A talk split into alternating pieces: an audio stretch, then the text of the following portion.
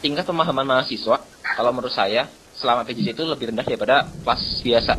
Oh, jelas. Uh, lebih rendah karena yang jelas pertama kita tuh lebih dimudahkan untuk skip kelas. Hmm. Apalagi nggak ada absen kayak kalau kita di kan ada absen ngetap KTM, sekarang Iya. nggak ada. Nah, terus uh, ketika kelas online pun dosen nggak bisa dengan maksimal menyampaikan materi yang dia mau. Kalau di kelas gua biasanya tuh ada dosen yang mereka bawa kayak semacam prototipe atau apa dari mahasiswa bisa contoh lihat langsung ini loh prototipenya. Kalau sekarang kebanyakan dosen enggak. Mereka ya hanya menyampaikan materi lewat PPT lalu disampaikan dengan verbal biasa. Nah di situ kalau gua pribadi merasa tingkat pemahaman gua lebih rendah daripada uh, kelas, kelas offline biasa. Nah, terus sama diskusi antar teman berkurang. Gini, uh, biasanya ketika gue lagi kelas dan ada materi yang cukup sulit, gue bakal diskusi sama teman. Kalau ketika ketika kita ketemu di kampus, eh bro, gue nggak paham ini, ajarin dong. Nah, saat itu juga gue bisa langsung belajar. Permasalahannya karena sekarang online, semuanya serba online, gue gak tahu materi. Terus gue ngechat orang nih sa- sa- sama teman, eh bro, gue nggak tahu materi ini, ajarin dong gitu. Dia belum tentu on. Iya. Dan penyampaian penjelasan melalui chat itu kurang kurang apa ya kurang nangkep komprehensifnya masih kurang kurang jelas gitu. nah iya kurang jelas makanya itu eh, saya merasa ketika diskusi ketika apa ketika PJJ ini diskusi sama antar teman itu menurun drastis sih. Meski masih ada masih ada. Tapi nggak seintens ketika di di kampus. Karena di kampus kan kita bisa langsung ketemu ajarin langsung jelas. Hmm. sekarang kita harus chat ataupun teleponan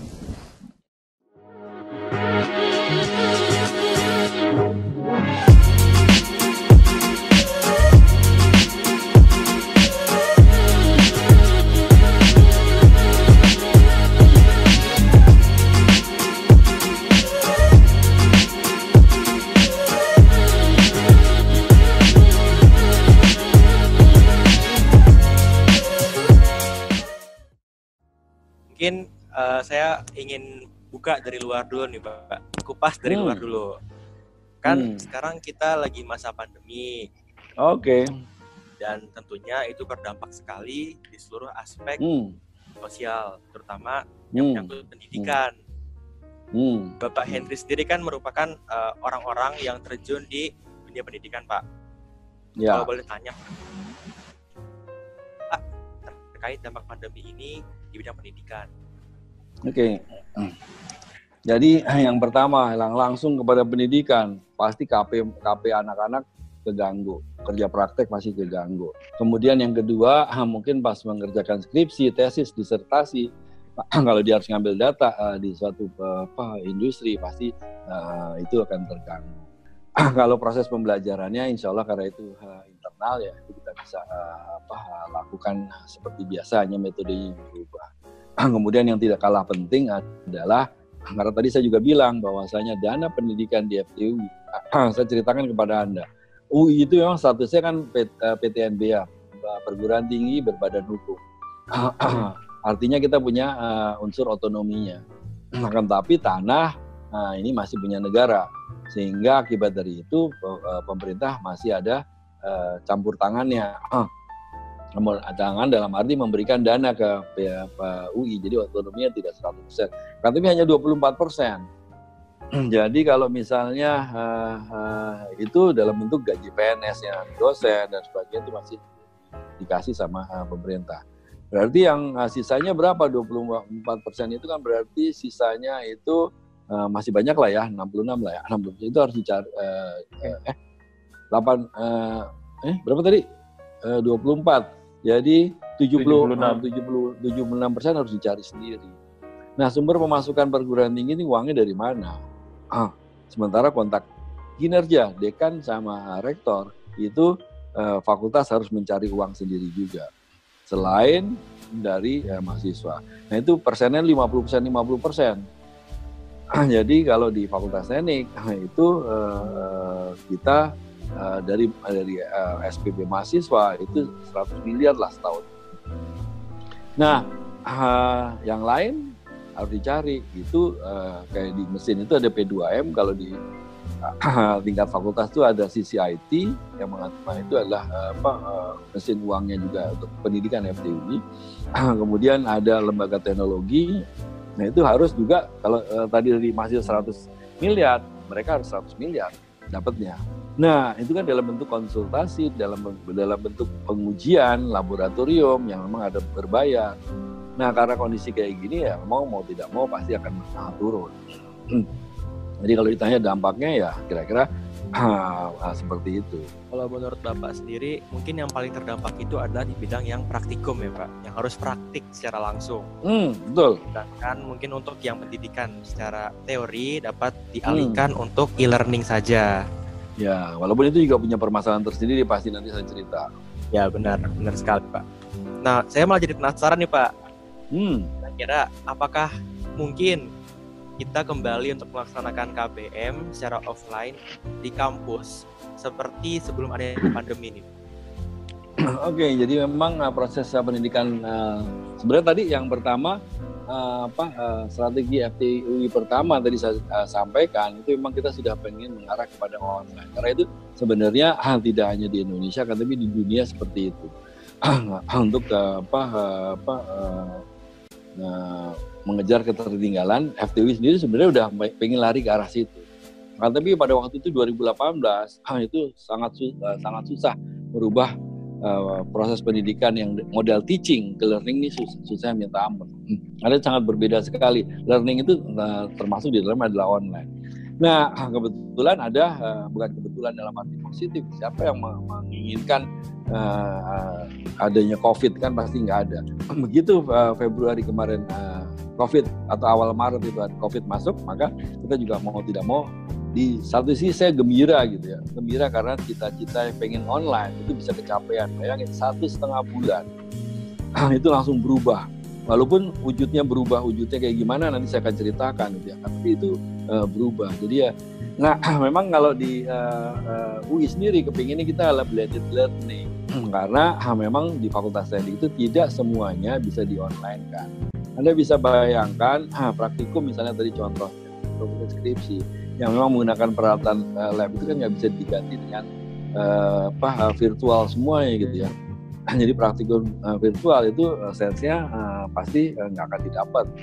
Kalau uh, contohnya misalnya apa mengencangkan baut, kalau di uh, virtual kan oh gitu ya cuma gitu aja, tapi kan tangan kita kan nggak bergerak, jadi uh, susah sebenarnya untuk yang pakai motorik gitu ya. Nah, jadi kepinginnya sebenarnya blended learning. Blended learning itu adalah 60%, 40%. 60% memang masih uh, di uh, apa uh, kampus 40% adalah uh, online. Atau mungkin kebalikan ya. Akan tapi kalau anda katakan kita mungkin nggak kita kembali ke semula kayaknya memang kita nggak akan kembali ke semula uh, dalam akan tapi palingnya kembalinya ke yang blended learning tadi. Uh, tapi memang UI sekarang kan masih mengikuti karena kondisinya nih ya apa kondisinya emang belum memungkinkan ya memang mau tidak mau ah, sudah uh, disampaikan oleh uh, pimpinan UI dan uh, oleh pemerintah juga bahwa sampai akhir Desember kita akan online terus. Kasihan deh lu. Maksudnya kasihan tuh Anda nggak bisa bersosialisasi dan sebagainya pastinya. Kalau ah, iya. gitu. Jadi kalau menurut Pak Hendri sendiri memang mungkin dari efek pandemi ini sendiri berdampak untuk pendidikan kita ke depannya nggak hmm. bisa lagi kembali ke semula yang kita ketahui yaitu offline terus gitu pak ke kampus terus karena hmm. dari FD sendiri kan ada rencana ya pak untuk hmm. melaksanakan sistem e-learning yeah. secara sendiri. Ya, yeah, ya. Yeah. Nah, Pak tadi kan uh, Bapak bilang kita mungkin ke depannya bakal melaksanakan yang tadi namanya blended learning ya Pak, di mana 60% hmm. sama 40% tersebut. Hmm. Nah, hal tersebut itu berpengaruh sama uh, perubahan sistem penilaian ya sih Pak selama PJJ ini dari kemarin-kemarin atau mungkin ke depannya dan mungkin ada mungkin ada perbedaan-perbedaan tertentu gitu Pak atau bahkan hmm. jaminan gitu terhadap mahasiswanya gitu. Hmm, Oke gini, jadi memang kemarin ya, jadi dari dari apa ya, awal Maret semester yang masih kita jalani ini karena belum selesai kan semester kita ini. Walaupun perkuliahan udah selesai, tinggal skripsi segala macam, tapi saya anggap belum selesai. Nah, ini memang kan uh, semua di luar uh, di luar uh, kendali kita. Nah, jadi yang tadi saya katakan di satu sisi saya senang banget berubah uh, satu setengah bulan uh, kuliah bisa online. Mau online-nya pakai yang bisa pakai Zoom pakai Zoom, yang mau pakai sinkronus sinkronus, asinkronus asinkronus, yang nggak bisa masih pakai email atau bahkan pakai WA, terserah lah pokoknya itu online dalam arti tidak tatap muka. Memang uh, kesulitannya adalah sebenarnya kita belum siap sebenarnya. Cuman karena dipaksa oleh kondisi maka uh, kita harus siap. Bayangin BRP uh, uh, dalam uh, satu uh, dalam perkuliahan itu ada yang dengan SAP dan segala macam itu uh, harus dirubah. Nah, kemudian ujian juga harus berubah. Jadi uh, memang saya rasakan sekali. Saya berapa kali saya uh, bicara sama ketua-ketua departemen dan ini juga message dari uh, UI.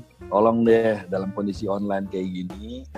Ya, uh, ini uh, tolong diperhatikan jangan nanti karena yang uh, karena dosennya khawatir hmm, terhadap yang tadi anda tanyakan validitas atau uh, penilaian segala macam misalnya sehingga dikasih tugas banyak banget. Nah itu tugasnya banyak banget tuh karena uh, gimana caranya gue nggak ngasih ujian katanya gue kasih tugas aja deh. Nah sebenarnya uh, metodenya ada untuk kayak gitu. Dari uh, misalnya ujian ya kita ujian uh, mungkin sistemnya uh, anda bisa model kalau multiple choice itu diacak langsung sama sistem atau mungkin pakai face recognition uh, face recognition dan sebagainya supaya mohon maaf uh, uh, saya nggak yakin uh, itu terjadi di masa FTUI akan tapi nggak dikerjakan sama orang lain dan sebagainya. Dan itu harus dipersiapkan. Nah sekarang memang FTUI lagi mempersiapkan hal-hal semacam itu supaya tadi uh, apa pertanyaan tentang uh, validasi dan sebagainya. Kan tapi memang semester ini ini message saya adalah ke teman-teman dosen ayo kita mau tidak mau harus melakukan apa online akan tapi dengan keterbatasan.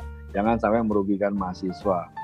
Atau juga jangan juga nanti ada mahasiswa yang komplain pak uh, saya jadi nggak pinter dengan model kayak gini kan tapi memang uh, mau tidak mau kita dipaksa untuk siap uh, uh, dengan model yang semacam ini kira-kira kayak gitu tuh oke okay, nah tadi kan bapak menyebut validitas nih pak validitas dari hmm. nilai nah hal tersebut itu sebenarnya mempengaruhi dari standar integritas si FTUI atau bahkan si UI-nya sendiri dengan sih Pak?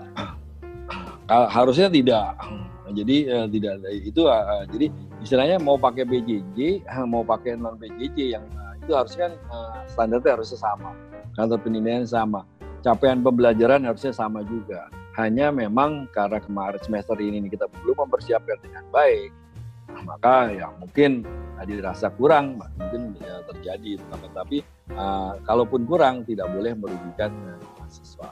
Nah, kalau semester sekarang misalnya 30 persen, semester depan harusnya naik dong 75 persen lah. Sehingga semester depannya lagi nanti udah 100 persen itu paling. Ya, uh, tadi itu sebenarnya uh, merupakan pertanyaan terakhir dari bidang pekerjaan, tapi secara luas hmm. gitu ya Pak. Sekarang hmm. kita bakal masuk ke segmen berikutnya yang tadi seperti saya jelaskan, yaitu segmen hmm. personal. Di segmen okay. personal ini kita lebih bertanya secara personal pendapat dari hmm. individu Bapak sebagai dekan FTUI hmm. ini sendiri. Hmm. Kalau gitu enaknya kita bahas dari yang nyentrik nih Pak. Oke. Okay. Sebenarnya efek Terserah. pandemi itu kan begitu luas. Hmm. Di luar pendidikan ada yang terdampak secara finansial nih Pak. Hmm. Mungkin ada juga yang masih berkecukupan selama pandemi ini, ada juga hmm. yang semakin terpuruk kondisi yeah. ekonomi keluarganya hmm. sehingga mempengaruhi mereka untuk mengikuti kelas hmm. secara online tuh pak. Yeah. Yang paling utama tentunya adalah masalah kuota, masalah jaringan ya, hmm. ya pak. Hmm. Nah kalau dari bapak sendiri, bagaimana tanggapan bapak tentang hal tersebut dan juga apakah dari bapak sendiri sebagai seorang dekan FTUI memiliki yeah. suatu bentuk keringanan untuk mereka terdampak pak? Ada. Kemarin Anda rasakan nggak bahwasanya ada bantuan pulsa untuk mahasiswa 100 itu dalam dua minggu saya pokoknya kalau kalau saya kalau saya kesulitan duit saya tinggal track ke alumni aja eh alumni ngapain aja lu hmm. gue minta duit dong untuk apa untuk pulsa mahasiswa dari mana pak? Ya lu kumpulin aja dari teman-teman lu gimana caranya gitu kan. Ah jadi kayak model waktu saya jadi ketua ya lu rampok aja dalam tanda kutip gitu ya. Ah, apa apa, apa. Itu pada bisa main golf kenapa nggak bisa uh, kasih gue satu juta kenapa? Dia satu orang. Lo main golf 2 juta gitu kan misalnya. Nah ini alhamdulillah kemarin uh, dengan approach yang uh, istilahnya menurut saya ya, ya saya adalah saya seperti ini dan tidak bisa dirubah gitu ya. Ah, modelnya model kayak gini. Itu kemarin dalam dua minggu aja dapat 130 atau 100 berapa tuh uh, juta itu. Oh, dan itu digunakan untuk pulsa apa uh, para mahasiswa. Nah memang uh, kalau dilihat seperti itu, ini memang uh, FTI uh, tidak uh, menutup uh, selalu tidak menutup mata untuk hal-hal semacam. Kemudian akan tapi di satu sisi juga saya nggak mau pengen uh, yang rasa mampu jangan minta juga dong. Jadi kan katanya kita gotong royong. Emang gotong royong itu enak diomongin, akan tapi dikerjakannya iya. susah. Nah jadi ya uh, gotong royong di antara anda apa para mahasiswa itu saling uh, bantu membantu. Uh, termasuk biaya pendidikan. Nah, tapi memang kalau anda katakan, Pak semester depan tolong Pak direduce jadi 50% semuanya. Ini deh, kalau memang misalnya orang tua anda tidak mampu oh, dan bisa dibuktikan dengan jujur, ah, ah itu uh, insya Allah nanti uh, saya uh, uh, model Robin Hood gue minta duit lagi deh ke tempat lain. Nah alhamdulillah juga pemerintah juga uh, ternyata kemarin saya dengar kebetulan saya uh, ya, apa masih ketua wilayah tengah untuk Forum Dekan Teknik se Indonesia. Ketua umumnya adalah uh, uh, Prof Nizam. Ya, ini menginformasikan bahwasanya 4,1 triliun ada dana dari pemerintah untuk membantu uh, apa uh, biaya operasional pendidikan mahasiswa yang tidak mampu yang tidak mampu loh jadi yang tolong yang mampu nggak usah lah. Nah sulit kalau dikatakan oke okay, langsung dibikin kebijakan umum dipotong 50% wah kacau itu tadi kan saya udah bilang perguruan tinggi ini sebenarnya uh, kita PTNBH uh, kita emang uh, ada dana dari uh, SPP kemudian ada dana yang dari uh, apa uh, konsultannya fakultas teknik atau dosen mencari uang Untungnya nanti untuk mensubsidi juga pendidikan itu sebenarnya. Kan, tapi uh, saya sepakat sekali memang kondisi semacam ini pastinya akan berpengaruh kepada ekonomi. Kan, tapi kalau memang harus dibantu, maka itu kan ayo ada gerakan dari Iluni FT juga kalau uh, Gojek atau segala macam lebihkan kasih tip dan sebagainya. Gitu. Jadi intinya uh, eh, FTW dan alumni itu selalu membuka mata untuk hal-hal semacam itu tadi Anda tanyakan. Hmm, kesulitan pulsa dan sebagainya. Bahkan tadi saya bilang uh, saya mau bikin acara live uh, judulnya masih belum fix gitu ya. Nah, intinya memang tahun ini kita FT itu ulang tahun yang ke-56 jadi udah setengah abad lebih kan. Harusnya kan sudah. Nah ini kita, saya mau bikin judulnya live concert uh, from FTUI itu duitnya uh, targetnya 2 miliar. Itu yang nentuin siapa? Gua sendiri. Jadi jadi dengan satu perhitungan yang uh, sederhana pokok harus dapat itu masih ada di uh, di papan board saya itu masih ada. Pokok target 2 miliar. Gimana caranya? Ya nanti kita bikin live konser. Paling nggak nyumbang deh. Alumni FT itu ada 30 ribu loh. Kalau 30 ribunya ngikut nyumbang eh, lima puluh ribu satu orang atau 100 ribu dengan tontonan uh, yang harapannya bisa uh, apa, membangkitkan uh, rasa kebersamaan potong royong di antara kita cinta terhadap alma mater kan harusnya nothing lah 50 ribu atau 100 ribu yang uh, yang mampu gitu kan Nah itu Anda kalikannya 100 ribu, 30 ribu, 3 miliar. Uangnya untuk apa? Untuk beli pulsa kalau emang membutuhkan. Oh jadi kalau dapat disimpulkan ST ini apa namanya merupakan fakultas yang sekiranya sangat-sangat memperhatikan kesejahteraan ya Pak. Amin, amin, amin. Hmm.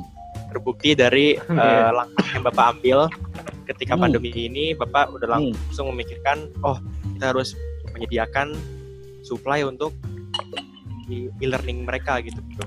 Ya. Jadi mereka pun cukup terbantu untuk yang membutuhkan, Pak. Yo, apalagi? Ya, uh, kan dari di masa uh, PJJ seperti ini kan kita bisa dikatakan dalam tanda kutip dosen dengan mahasiswa itu sedang bereksperimen lah ya Pak dengan Betul. bagaimana cara Betul. pembelajaran yang efektif gitu dan hmm. tetap bisa hmm. melakukan transfer ilmu seperti kegiatan hmm. belajar tatap muka gitu.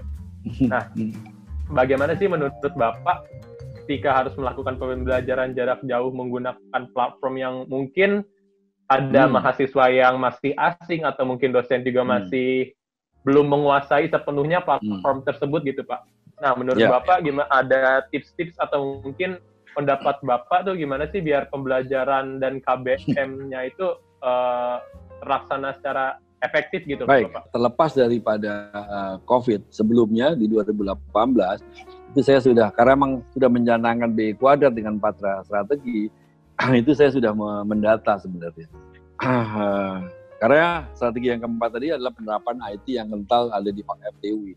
nah itu permasalahannya itu ada uh, di kalau di saya bicara dosen ya kalau mahasiswa uh, menurut saya di, dicolek sedikit aja dia uh, udah apa lancar lah. Nah, tapi permasalahan yang besar ada di dosen sama karyawan. Nah, dosen itu kalau umurnya di atas 45 kayak saya juga, itu pasti gap, ada ada gaptek tuh. Boro-boro hmm. Apa untuk masuk ke Zoom dan sebagainya. Kalau sekarang sudah jago. Nah, ini pasti susah untuk beradaptasi. Jadi dosennya sendiri susah beradaptasi. Sehingga kemarin saya minta tolong ke wakil dekan satu di mana ada manajer akademik, tolong bikin training, tolong bikin panduan segera Sebentar dikirim pakai Zoom, pakai WA segala macam. Panduan yang gampang. Kalau mau uh, ngajar tuh modelnya yang sinkronus, yang asinkronus segala macam tuh kayak gimana. Jadi uh, bikin uh, apa tayangan semacam itu, uh, kirimkan ke seluruh dosen. Kemudian yang kedua buka training setiap hari Sabtu. Jadi uh, uh, offline karena untuk uh, online masih susah dia. Jadi offline. Kemudian saya minta kepada ketua departemen tolong uh, dosen muda memberikan mem, mem, membantu dosen-dosen uh, yang senior uh, man to man saya bilang man to man marking kayak main bola aja lu. nah itu uh, ya benar.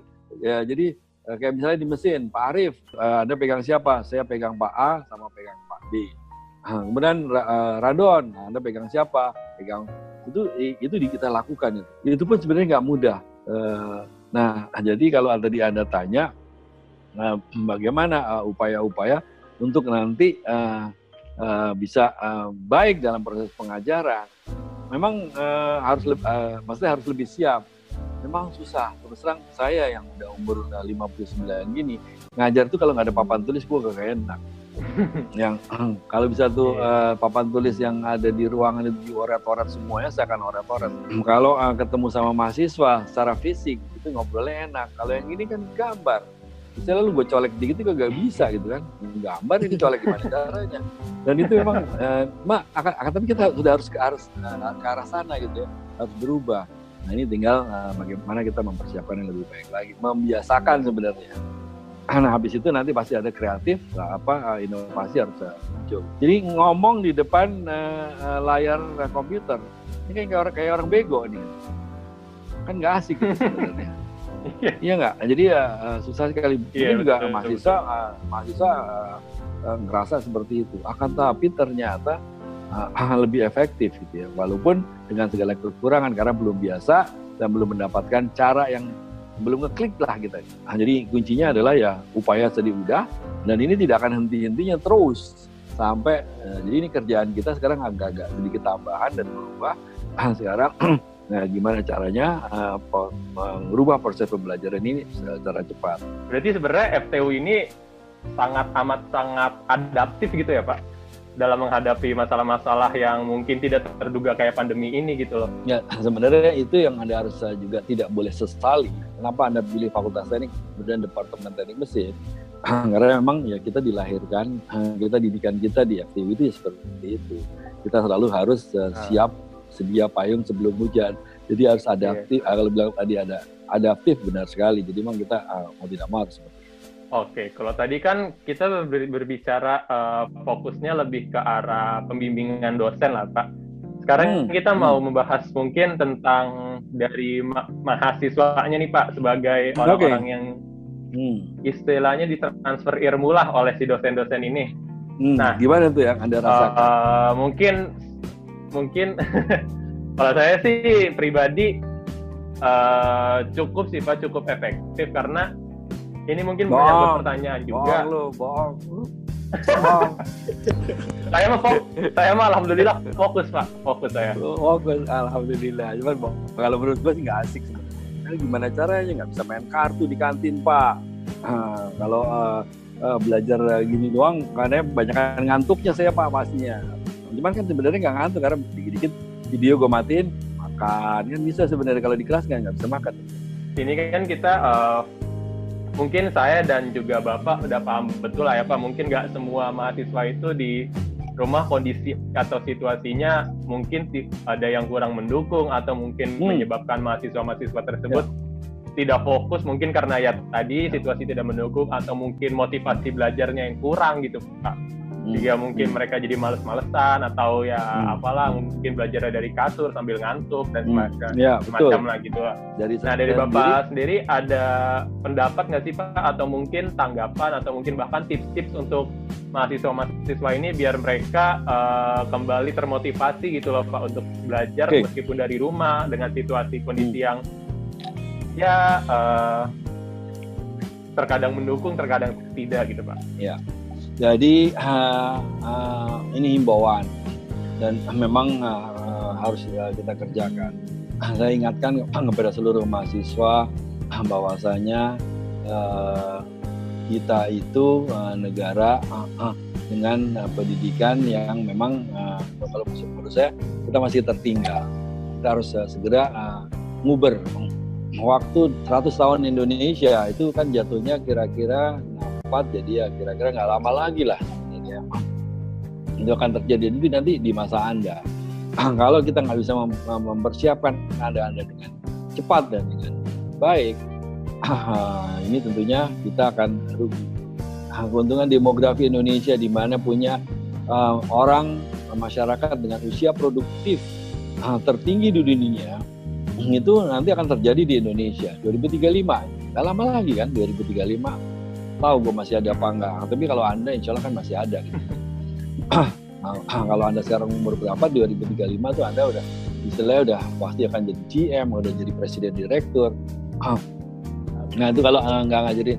Nah kecepatan uh, bagaimana caranya apa mau tidak mau memang harus terlepas daripada kondisi saat ini. Memang kita sudah harus uh, siap dengan perubahan seperti itu. Jadi itu yang sebenarnya message yang uh, saya uh, ingin sampaikan kepada semua mahasiswa. Mau tidak mau kita harus bisa. Nah, kenapa lu uh, main game kok bisa asik gitu ya? Nah, kalau main game bisa asik gitu ya, bisa fokus. Kenapa kalau uh, pelajaran nggak bisa jadi fokus? Jadi Nah, cuma kalau anda ingat, waduh, memang kita harus ngobrol, ngobrol ketertinggalan, maka nah, lama-lama nanti akan bisa fokus. Memang ini tinggal masalah waktu saja, karena memang nah, kita sudah terlampau uh, biasa dengan model yang konservatif tadi. Uh, ke depannya kan uh, harus berubah. Yang kita emang belum siap untuk berubah. Nah, tapi saya yakin lah, orang anak-anak Indonesia itu anak-anak cerdas. Nah, itu sudah saya buktikan pada waktu saya dapat kesempatan sekolah ke luar negeri, mungkin yang lain-lain juga seperti itu. Ada aja akal. Ah, cerdik gitu ya anak-anak anak Indonesia itu cerdik. Cerdik itu tidak hanya pandai loh, akan tapi penuh dengan kreativitas. Hanya memang kalau tidak diarahkan kreativitasnya jadi negatif gitu kan. Nah, tapi saya yakin sekali uh, bahwa saya anak-anak Indonesia itu sebenarnya uh, hebat-hebat. Dan tentunya dengan perubahan ini ya harusnya tidak lama-lama. Ah, tidak lama. Memang butuh waktu. Paling nggak setahun atau uh, satu setengah tahun nah kita harusnya uh, lancar lah uh, kalau tadi kan kita bahas dari sisi mahasiswa. Hmm. Nah, kalau sekarang saya ada yang nanya nih Pak. Jadi hmm. uh, mereka mengeluhkan hmm. bahwasannya ada dosen di matkul yang mengajar okay. para hmm. mahasiswa DTM yang hmm. dirasa kurang interaktif dan juga kurang yeah. aktif saat e-learning hmm. ini. Hmm. Apakah hmm. kalau dari Bapak sendiri, Bapak tahu tentang hal itu dan juga tahu tanggapannya gimana namanya Pak? juga namanya juga gue tahu